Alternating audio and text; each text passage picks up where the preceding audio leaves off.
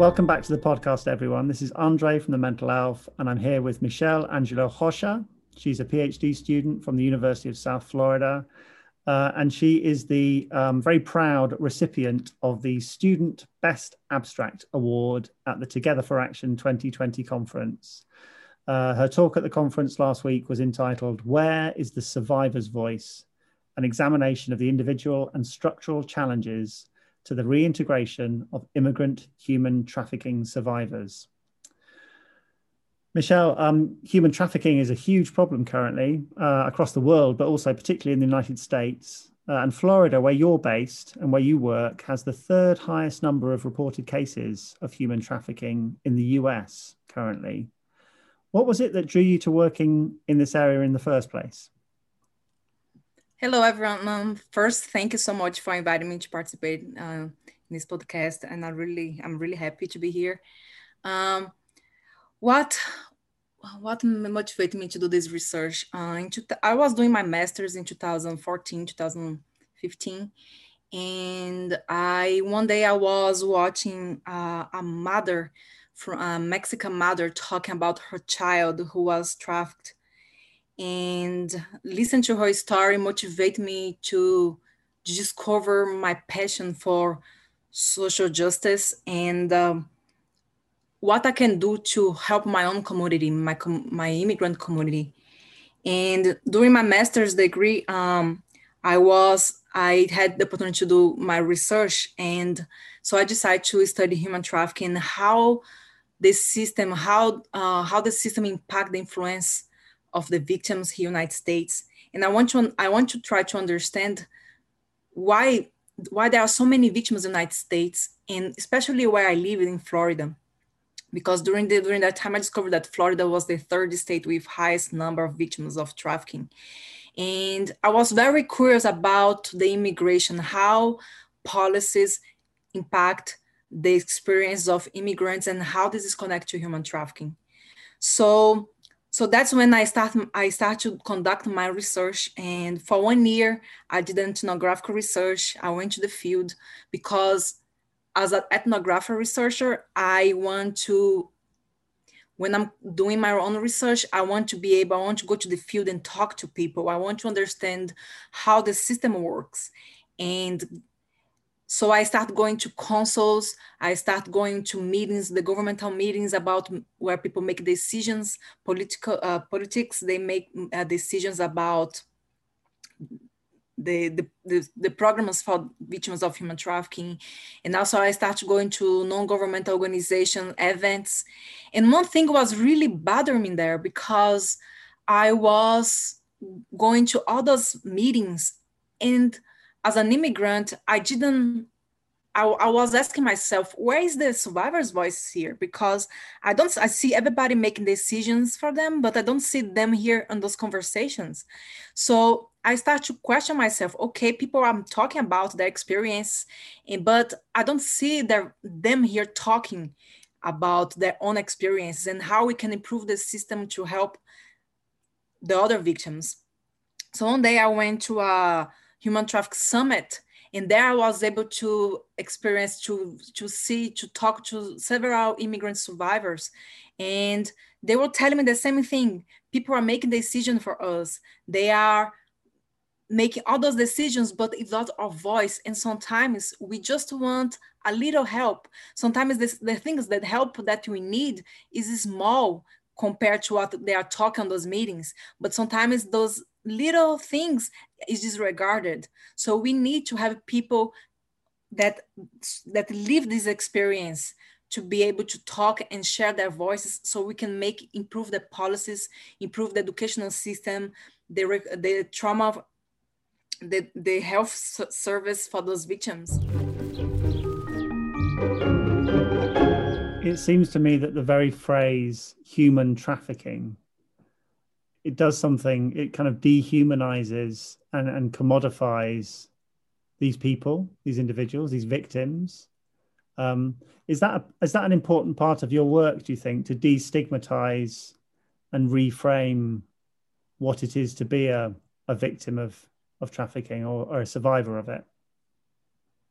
Yes um, I'm really passionate about media studies, and um, I always try to understand how media portray women and minorities and uh, and how this impact people's lives. And when I was talking to the victims, I was um, they were telling me about several times they were the police officers or the service providers they came to help them but several times they were seen as a criminal because majority of my them were immigrants and they sometimes they have issues with their immigration status or other issues and several times they were seen as a criminal and during our conversation several of them told me that for example silva is one of the people one of the victims that i she talked to me and she was trafficked twice. And a lot of people ask me why a person is trafficked twice. Or, for example, a person that is working as a, uh, for example, in a bar or in a, you know, we don't see them as a victim. We don't see them as a victim of human trafficking. But sometimes they were telling me this that a, a victim of human trafficking, they don't fit those stereotypes created by media. They can be here close to us, but sometimes we don't identify them because they don't have all those stereotypes created by the system. And especially, so I, in my research, I analyzed how the US government, how they create these, these narratives of victims of trafficking. And with the voices of the victims, they start to tell me that sometimes uh, for example, uh, a mother, a mother, a mother, she's being, she's an immigrant mother. She's, she has her kids and several, a lot of times, sometimes the own trafficker is the husband or someone part of the family or someone part of the community.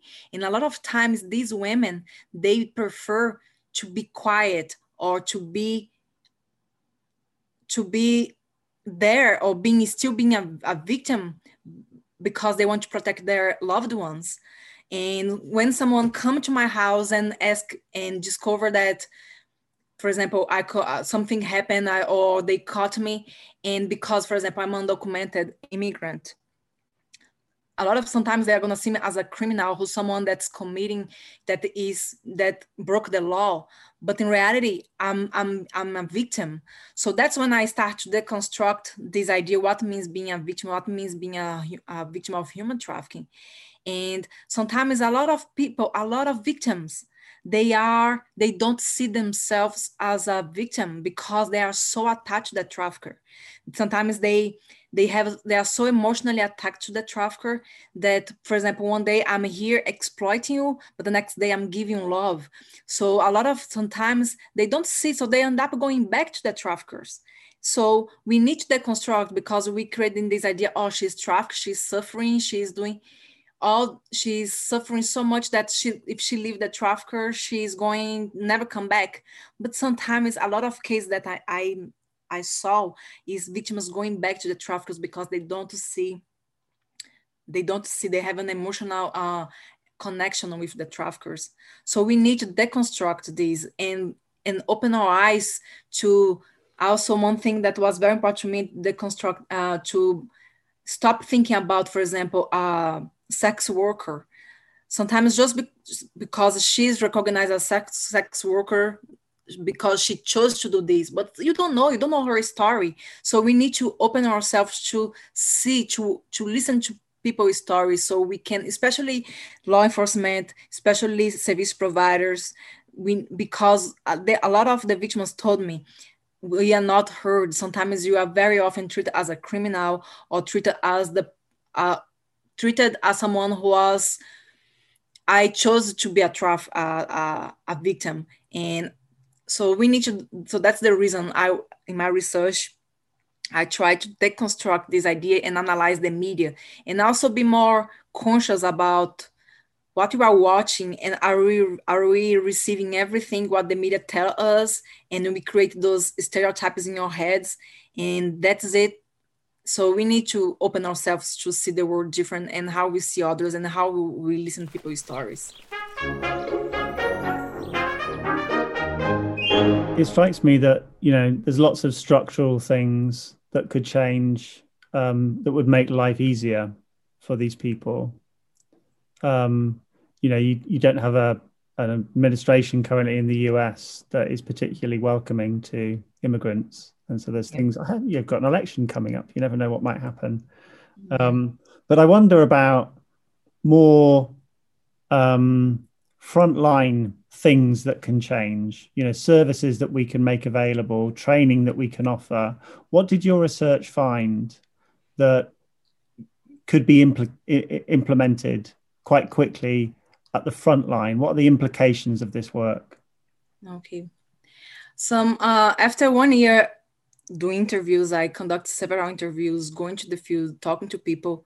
Um, one thing that we need one of my recommendations is for we first we need uh, stop labeling victims survivors like i said before we need to open ourselves just to listen to their stories but also we have a very we still we have a very weak policies especially when the victim is connected to immigrate immigration and or sometimes um, how those victims are re-victimized and um, so we need to create because sometimes a lot of the victims they don't feel comfortable depending on their immigration status.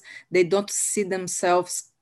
They are afraid to seek for help, even though they have rights. They still prefer to be quiet and still prefer being being suffering or be quiet. So we need to uh, to change policies so immigrants can feel the victims can feel safe to come and ask for help because a lot of them they prefer to suffer or then ask for help because they are afraid of what's going to happen to them and with their family so um so like again as i said we need to put the victims on, or the survivors um, on the conversation going inviting creating safe spaces so they can feel comfortable enough to come and, and talk and share their stories.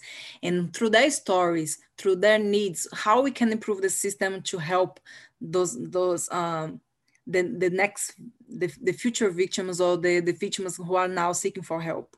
So because a lot of them they they they didn't have service and uh, a lot of service especially a lot of the professionals that is working with the victims they need to have enough multicultural training. They need to one of the things that the victims told me is not because someone speaks spanish that means he's able to understand my culture or my language or because one word one translation just because you think you speak spanish that means you can translate and and properly uh, translate what I'm saying, sometimes how you translate can change the entire meaning of my of my need on and how the, the system can help me. So we need people people from different countries with different cultures, uh, people able to speak different languages that can and that can understand my culture, understand my the way I talk, and and uh, so I can share and you can translate from me, especially uh, law enforcement, service providers, lawyers. Um, we also need a lot of trauma uh, trauma care. Uh, we need um, uh, sometimes the victims told me that they they went to talk to the to uh, health uh, service providers, but they were not prepared to to take care of the, the victims. Sometimes they were making questions because sometimes when you are taking care of the victims, they are going already so much struggle and how you how you ask questions, you can re-traumatize the the victims. So uh, the healthcare so, so, uh, professionals they need to be prepared to to and also have more empathy in how you treat because sometimes it's very they are in a very hard situation. Why i don't want to share this information with you right now? How you can ask me better questions that can make me feel safe to share my story with you and you can help me to overcome my trauma. So so th- those are some of the main um the main uh uh we need really need provide provide trauma informed care